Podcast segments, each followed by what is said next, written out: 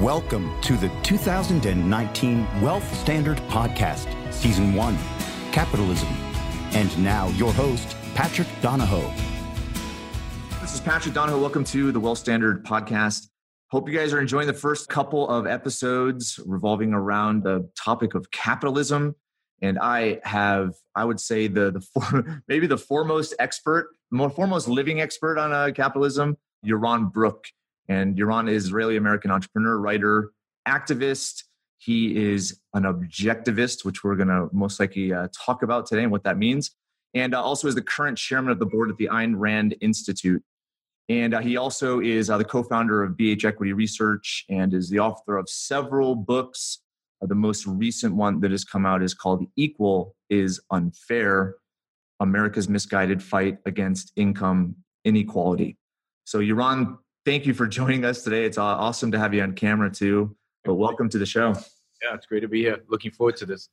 So, Yaron, I find your background fascinating and how you came to understand what you do and why you have such a strong belief in your philosophy and in your principles. Would you mind just taking a moment and informing the listeners of what is your background? How did you come to understand objectivism as well as capitalism, which is I would say a very, very strong opinion if those uh, that are listening have listened to you or watched you uh, before. Yeah, and if they haven't, there's tons of videos. Just Google my name and you'll find a ton of content.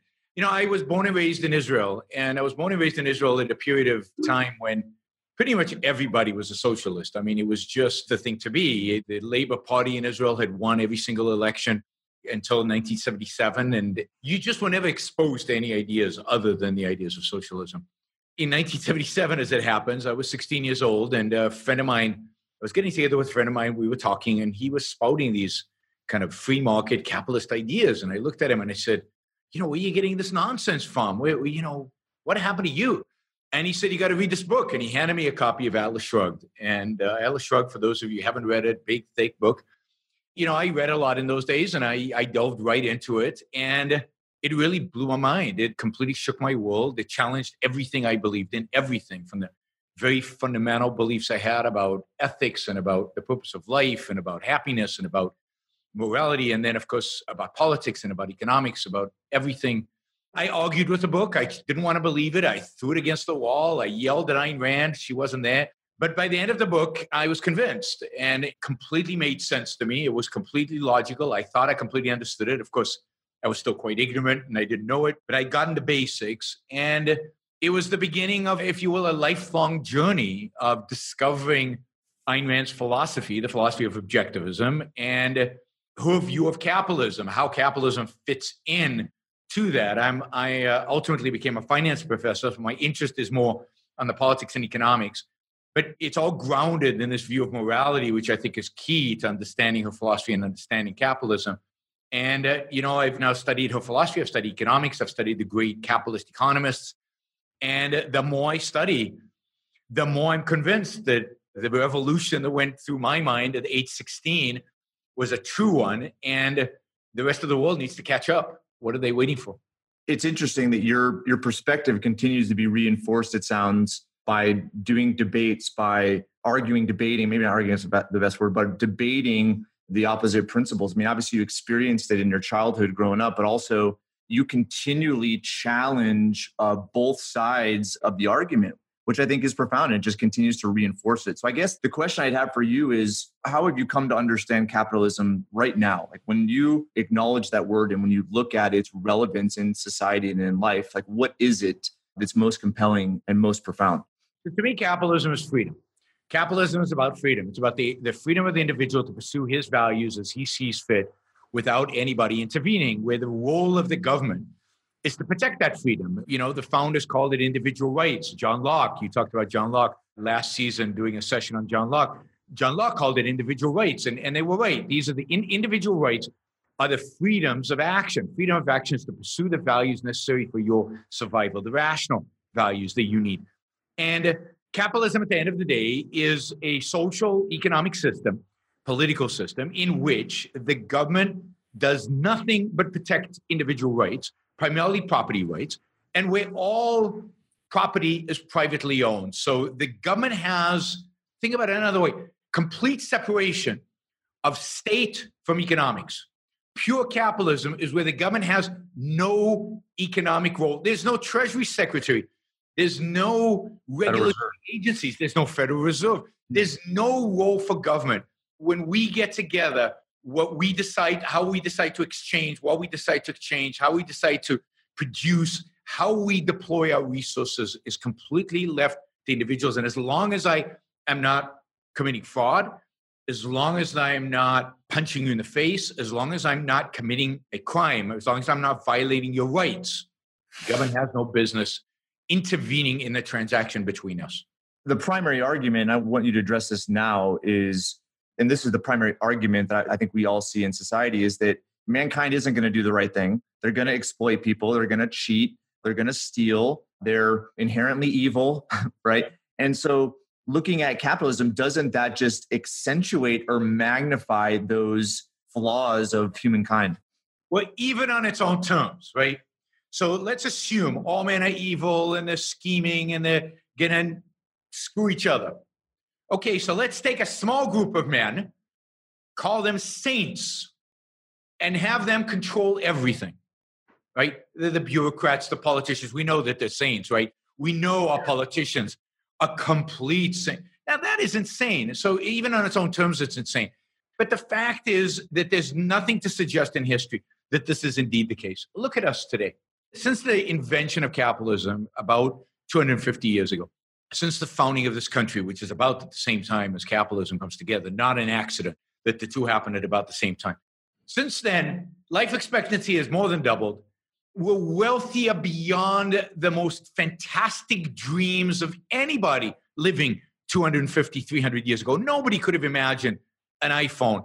The fact that we'd be video conferencing right now, all the tools that are available to us. They barely could imagine. I don't think they imagine automobiles, maybe flying machines that turned out to be nothing like the jets that we have today. So if you look at what human beings are capable of doing, of what when they're left free they produce, of how much benevolence and help and cooperation. Think about capitalism. People think about capitalism, think about competition and cutthroat competition. But the fact is that 99% of capitalism is about cooperation. It's about me hiring you, and that's a cooperative effort. It's about even competitors. You know that Apple uses Samsung products in its iPhone, even though it competes with Samsung. You know, some of the components in the iPhone are made by Samsung. So even as they're competing, they are cooperating. They're collaborating, yeah.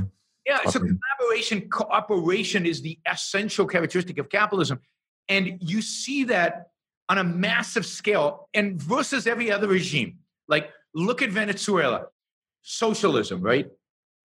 Theft, cheating, backstabbing, manipulating. And of course, people say, no, no, no, this isn't socialism because they're doing it's really just a kleptocracy. But that's exactly what socialism is. We can get to that if you want. It is a kleptocracy.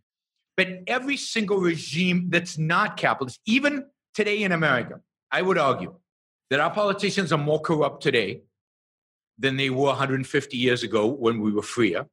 I would argue that people generally in the culture are less honest. People generally in the culture will cut more corners because government is intervening more. I, I think it's exactly the opposite. The freer you allow people to be, people are neither good or bad, but people have it within them to be good. When the right incentives are provided, when they're left free, when they can benefit, when they can reap the rewards of their own action, they tend to be good. When you try to control them, when you put mother government on their shoulder to try to tell them what they can and cannot do, they will cut corners, they will cheat.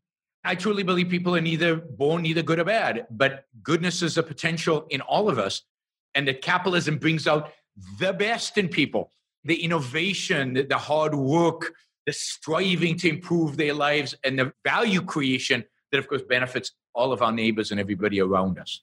As you debate the opposite opinion, right? Because I, I believe there's a clear distinction of how humans behave within an environment that's free, uh, an environment that has laissez faire, hands off, and one that is centrally planned and influenced to take care of the well being of all.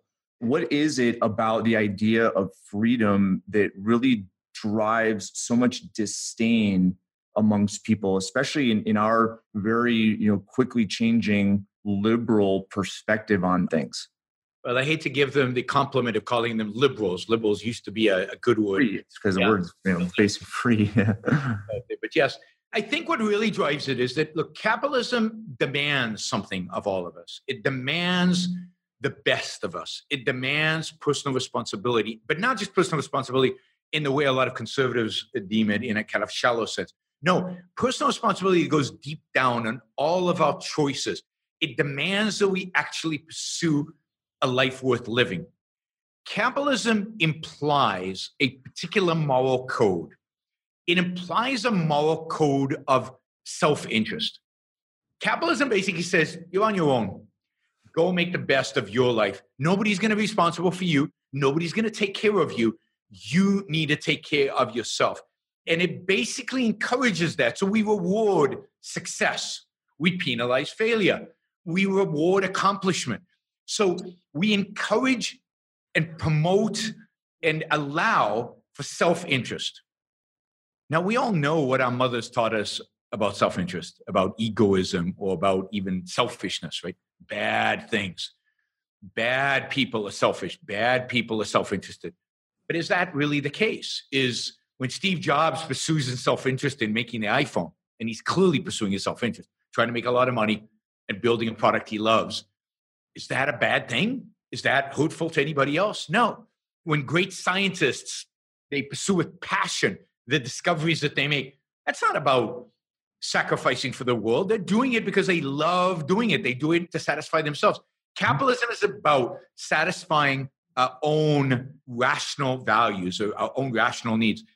And as such, it goes against the moral code that almost everybody teaches. And this is why I think on the right, among conservatives and among people on the right, they have such a hard time defending capitalism, particularly as an absolute. Eh, we need a little bit of capitalism, they'll tell us, right? No, no, no. We need capitalism, period. We need a complete, absolute capitalism because they're uncomfortable with the idea of self interest. They're uncomfortable with the idea of, of defending and promoting egoism. We have been taught since we were this big that what's good is to be selfless. What's good is to sacrifice. What's noble is to think of others first. And Ayn Rand, this is what blew me away in Atlas Shrugged. She asks a very simple question. She asks, Why is your happiness less important than other people's happiness? Why isn't your happiness the most important thing to you? And if you understand how you get happiness, it doesn't come by exploiting other people, it comes by creating values. But why is your life less important than other people's life? Why should you live for the other rather than live for yourself? So to me, the real essence of capitalism is a morality of self interest. And that's what the left, but also the right, finds so disdainful. And why the left condemns capitalism, why the right, for the most part, cannot defend it or defend it so poorly these ideas are very old ideas you know and i haven't revisited this in a while in detail but you know adam smith before he you know wrote the wealth of nations wrote the you know theory of moral sentiments as he talked about how we're driven as a human being where we do have this self-interest right to um, i would say it starts with like making sure that we stay alive like we feed ourselves and we clothe ourselves and we you know fit into society but then it gets to the point where you know we're driven to make contribution and do things and ultimately by pursuing that you provide for the well-being of others as a result. So the intention of the left i would say by you know forcing people right to give up money or to do this so that they can distribute to everyone ultimately the best thing for everyone comes about by a person pursuing that that self-interest. What are your thoughts around that absolutely. But this is the revolution. This is why Ayn Rand is such a revolutionary, because she fundamentally disagrees with Adam Smith in this sense. Mm-hmm. Adam Smith correctly observed in The Wealth of Nations and in Theory of Moral Sentiments, he correctly observes that the baker doesn't bake the bread for you. He bakes the bread for himself. He hopefully he likes baking bread. More importantly, in the context of the baker, he's trying to make a living. He's trying to feed his family. He's trying to feed himself. He's motivated by self-interest. Adam Smith says Self interest is not very good. It's not a moral trait, it's not a virtue. But we tolerate it because if you add up the self interest of all these people, you get a better social outcome. Ayn Rand, in a says, says, I don't care about the social outcome. What I care about is your right as an individual to pursue your happiness, mm-hmm. your self interest. What I care about the baker, I care about the baker as the baker. not what he does to other people, but the baker. And I want the baker to be able to be happy. And for the baker to be able to be happy, he must be free, free to make his own choices, free to have his own ideas, free to bake whatever bread he wants to make, whether it fits into the regulatory regime or not. Free to, as long as his customers want it, and as long as it doesn't, you know, hurt them in a, you know, they commits fraud or, or he's putting poison in the bread, he should be able to be free to make his bread as he sees fit and pay his employees as much as he wants because I care about the baker. Now, mm-hmm. yes, it turns out that if you leave people free, if you leave people free to pursue their self-interest, society, in if you can even define that term, is better off. Everybody who's willing to work, everybody who's willing to produce is better off. But that is not the reason to defend capitalism. The reason to defend capitalism is, in a sense, what the founders wrote in the Declaration of Independence. You have an inalienable right to pursue your own happiness, your happiness, not society's, your own.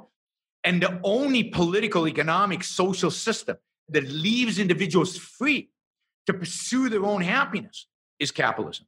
So to me, that's the moral foundation. It's about the individual. And yes, it works because when you leave people free, they take care of their own property. That's why capitalism also produces the cleanest environment. If you leave, because private property is clean, it's public property that's polluted. When, when the wall came down in Berlin, what we discovered was that the most filthy place on the planet was communist East Europe mm-hmm. because everything was public property and nobody cared. Everything, everything dumped their garbage in the public space. When you have your own private property, we take care of it. You take care of yourself. You then, in order to make a living, you have to produce values that other people want and therefore you are helping them so when i when i buy an iphone right for a thousand bucks it's hard to believe it's that much my life is better for that. My iphone is actually worth it. Don't tell apple. Much more than a thousand bucks. Tens of thousands of dollars. This enhances my life. I'm willing to give up a thousand dollars because my life is better off by doing so. Mm-hmm. so if you think about that every transaction we go through every day when we buy groceries when we go to a restaurant when we buy iPhones, when we consume electricity, whatever it is that we do, we are benefiting more than what we're paying. Otherwise, we wouldn't do it. So, capitalism is a system through trade, through the win win relationships that trade creates. Capitalism is a system that everybody is constantly better off through it, as long as you're working and producing something and earning something. So, it's a win win relationship. So, because I'm selfish, because I want to produce, because I want to have a better life, I'm making everybody else's life better as well because I have to trade with them. That's the beauty of capitalism. And that's the beauty of this morality, this moral defense of capitalism. I had a question, and I, I, think I knocked you off course with the Adam Smith thing. You had gone down and talked about this notion of happiness and achievement. And I think you've, it may be in a video that you've done, but you talked about, you know, how people pursue achievement and achievement gives them a notion of self worth or confidence and that happiness. Would you define happiness another way, or is it in line with that sequence? No, I think happiness is the sense you get about life that comes from achieving your goals, yeah. achieving your values, as long as those values are rational, right? I don't think somebody who has irrational values can be happy. So if your value is to bring about socialism, you're not going to be happy. You're going to be miserable because the existential reality of those values is going to be detrimental to your life. So the values have to be rational, pro life values. Happiness comes from achieving those values. Ayn Rand defined happiness as a state of non contradictory joy. You just have this positive sense about the world. Nothing is contradicting it, nothing is fighting it. The world is good. It doesn't mean you don't have problems. It doesn't mean you can't be sad. It doesn't mean tragedies don't happen to you and, and you could be depressed for a while. But overall, your attitude towards your life, your standing order in terms of life is life is good. Hey, I achieve stuff. I can make my goals. I can get to the, you know, achieve my values. And, and that's what happiness. So I think people sitting at home, for example, I think one of the great tragedies of the welfare state is that it basically prevents people who receive welfare from ever being happy. It robs them, it robs them of the opportunity. Robs them of opportunity to be happy because without work, at whatever level you are capable of, without the challenge, without building, creating, making something, at whatever level you can do it, I don't think you can be happy. You have to be able to achieve values. And if you're sitting home playing video games and collecting a welfare check, that's out the window for you. And to me, the welfare state is immoral to a large extent because of that. I thought about that a lot. And I thought about, you know, just with people and what they achieve. And, you know, and oftentimes that comes as a result of hardship and error or mistakes in certain areas and their ability to overcome that and learn and achieve because of it. There's, I don't think there's anything that can replace that. And I look at a free society and how that allows for those opportunities. And, and as you said, it really does allow people to understand what they're capable of. And I'm not sure if there's another way to do that. I don't think there is. Well, it's at the end of the day, you go down to freedom. You you have to have the freedom to try. You have to have the freedom to experiment. You have to have the freedom to fail, but you also have to have the freedom to succeed and to benefit from that success so that all, everything else is motivated. And that's what capitalism provides. Capitalism is just again the system that leaves you free to do all those things. And that's how you get great innovation. People try stuff out. They come up with crazy ideas. Everybody around them, I'm sure, said, That's nuts. You're insane. Nobody can do that and then they go do it. And sometimes those crazy ideas turn out to be crazy and they fail. Mm-hmm. But sometimes, and maybe less frequently, they turn out to be brilliant and they turn out to be what changes the world. Mm-hmm. Under socialism, you don't have that. Under socialism, or under any political system, any political system where the state is involved, you basically have to get permission in order to innovate. You have to get permission. And if you take any great idea in human history and you put it in front of a committee, it's going to fail right? Is Earth going around the sun or is the sun going around the Earth? The committee of the Catholic Church decided, no, no, no, it's the sun goes around the Earth. Galileo, you're all wrong, right? And of course, they shut him up, they imprisoned him, or they put him in house arrest so he could not articulate this fallacy. In a free society, Galileo would be out there, hey, I just made this incredible discovery. And the speed at which science would have developed after that would have been so much faster. We would be so much richer today. But no, everything got slowed down because the committee couldn't decide if this was a good idea or a bad idea. And I think, imagine, I always ask my audiences, imagine if this was designed by a government committee. What would this look like? You don't need to even get the answer. You know what's going on inside of people's heads. They can see some monstrous machine that's too big and doesn't work and is a disaster. But nobody, Steve Jobs didn't need to get permission. He didn't ask anybody. He just did mm-hmm. it it's stifling, you know, and I think it's interesting what's going on in our, you know, country today with the government shutdown and 800,000 people not working. Permanent. I mean, I would love to see the federal government fire tomorrow 800,000 people. I think we as a country would be richer. We as a country would be safer. We as a country would be far more capitalist and far more innovative if we just mm. got rid of these bureaucrats. I mean, my only concern about the government shutdown is these people are going to get back pay. I mean, I would like to see them fired. I would like to see the government shrink by like 80%. You could probably get rid of 80% of government officials. Keep the military, keep a few policemen, and get rid of everybody else. What do we need them for?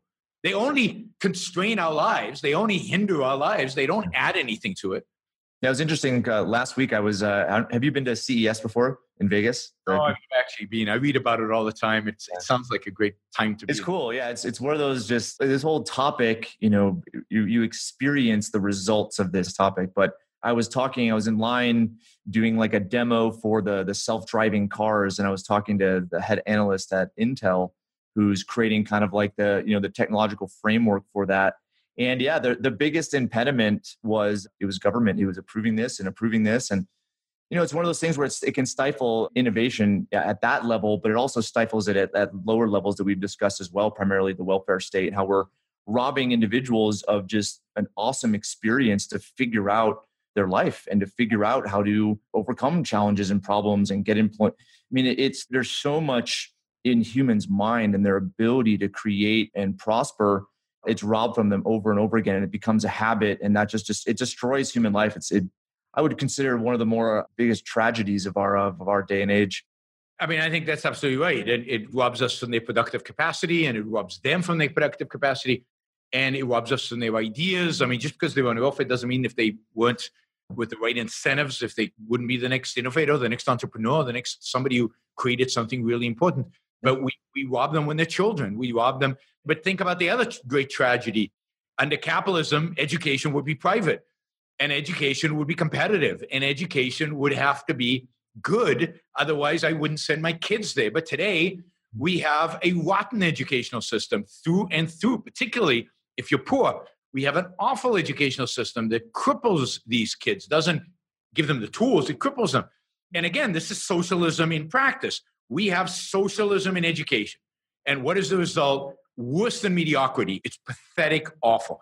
Imagine if education was competitive, if entrepreneurs, instead of thinking of the next app for the iPhone, thought about the next educational product, the next school that they could create, the next chain of schools that they could build, where they would drive prices down and drive quality up. Imagine if we saw billboards with our school.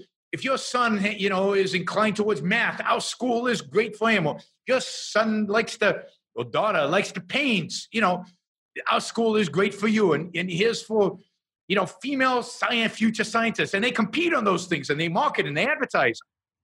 That would be a capitalist world. That would be a worthwhile world. What we're taking is sheer human potential and destroying it by grinding it through a government educational system. And hey, I won't even send a letter through the post. I'd rather use UPS and FedEx. Why would I send my kid to the equivalent of the post office, which is what government education is? You know, I was telling you before we started recording that you know last year we focused on John Locke, life, liberty, and property, and how you know what those principles were. And one of the guests was uh, he wrote the book Free to Learn. His name escapes me right now, but he you know talked about the Sudbury school system and how kids are creative. They're naturally curious about life and you rob them of that experience by you know shoving curriculum down their throat. Yeah, and, expecting them to be, be, creative and like it. And i think about competition is we discover which e- educational system is best right? There would be competition and parents might disagree and there might be all kinds of schools mm-hmm. and we would all have different preferences and some would be more successful than others and it would be innovative and we would go through the market process of discovery which educational system was best. Just like in any other field we figure out what's best through competitive markets. And the fact that we deny this of our kids and we deny this of our society and our culture is tragic truly tragic. So let's do this. We could probably go on and on and on with all because there, there's so much to talk about because there's so much application to human life and that you know our, our experience on earth. But let's end with this. As you've researched this and debated this and thought about this to the, you know the nth degree what would you say are the most compelling reasons at a maybe an individual level to embrace the the principles of capitalism? Well i think the most compelling reason is that you value your own life that you want to be free you want to have opportunities you want to pursue your own dreams you, you want to be happy. I can tell you it's very difficult to be happy under socialism certainly under communism or fascism or statism of any form I think the most compelling reason to want capitalism is to want to live. It's to want to go out there and produce and create and build and make stuff.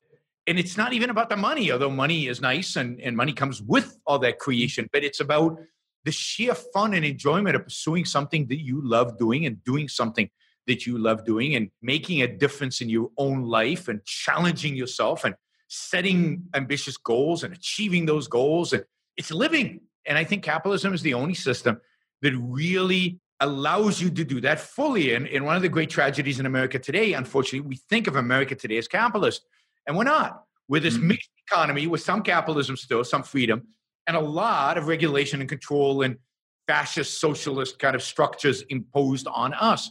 And if we could only get just rid of that, and you know, we could really get richer, get happier, you know, flourish in dimensions we can't even imagine. Everything becomes better with freedom. The arts get better, our spiritual life gets better, and our material life suddenly gets better.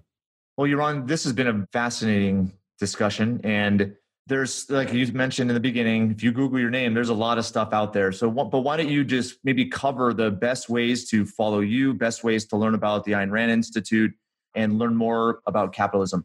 Well, sure. First, I'd recommend everybody read Atlas Shrugged and The Fountainhead, Ayn Rand's books. I mean, they're kind of American classics. Everybody should be reading them anyway. So go go pick up a copy, and, and they're available in every format known to man. So no excuses. A lot of people are listening to them these days, right? So just download it on Audible and take a road trip. You can find about Ayn Rand in AynRand.org, A-Y-N-R-A-N-D.org. There's a ton of content, a ton of material there. If you want to study objectivism deeper, there are lots of videos and audio and podcasts and you know just many many years worth of content that's available some of it Ayn Rand herself, some of it some of her leading philosophical students who really know her ideas and study them. To follow me, the number of ways, the easiest is probably to go on YouTube, and to subscribe to my YouTube channel. There's, you know, again, uh, thousands of videos up on YouTube of mine, and I constantly are producing more. I do a video show at least once a week, usually three, four times a week. So there's a ton of content being produced constantly. And you can do the regular follow me on Twitter and follow me on Facebook. And I do have a website, yaronbrookshow.com. And as far as your books are concerned, available on Amazon or on your on your website?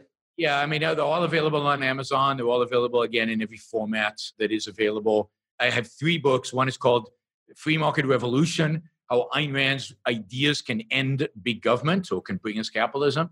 The second one is Equal is Unfair, and the third one is The Moral Defense of Finance. So it's a book about the financial industry and why it's a noble, productive, virtuous, moral industry. So that'll shock a few people. And uh, as a companion to that, I do on YouTube have a talk called The Morality of Finance, which I, I recommend. Well, Yaron, it's been a pleasure. It certainly has. Uh, thank you again for your time. And yeah, everyone out there, hopefully this has struck a few chords and got you to think about capitalism, the principles of capitalism, the principles of freedom at a deeper level. Thanks, Patrick. Hey, listeners. Thanks for tuning in. My book, the Amazon bestseller, Heads I Win, Tails You Lose A Financial Strategy to Reignite the American Dream, is completely changing the way people look at saving, wealth, and retirement. Want a sneak peek? Head on over to www.headsortailsiwin.com forward slash podcast for a free audio and text download of my favorite chapter. Again, that's headsortailsiwin.com forward slash podcast. Thank you for listening to the Wealth Standard Podcast. Be sure to visit the show's official website, thewealthstandard.com, for appropriate disclaimers and terms of service. Guest opinions are their own. If you require specific investing, financial, legal, tax, or any other specialized advice, please consult an appropriate professional. We welcome and appreciate reviews of the show. Head on over to iTunes or Stitcher to leave your review. And don't forget to subscribe to the show to get access to every new episode and exclusive interviews this season. Thanks again for joining us, and we'll see you next time.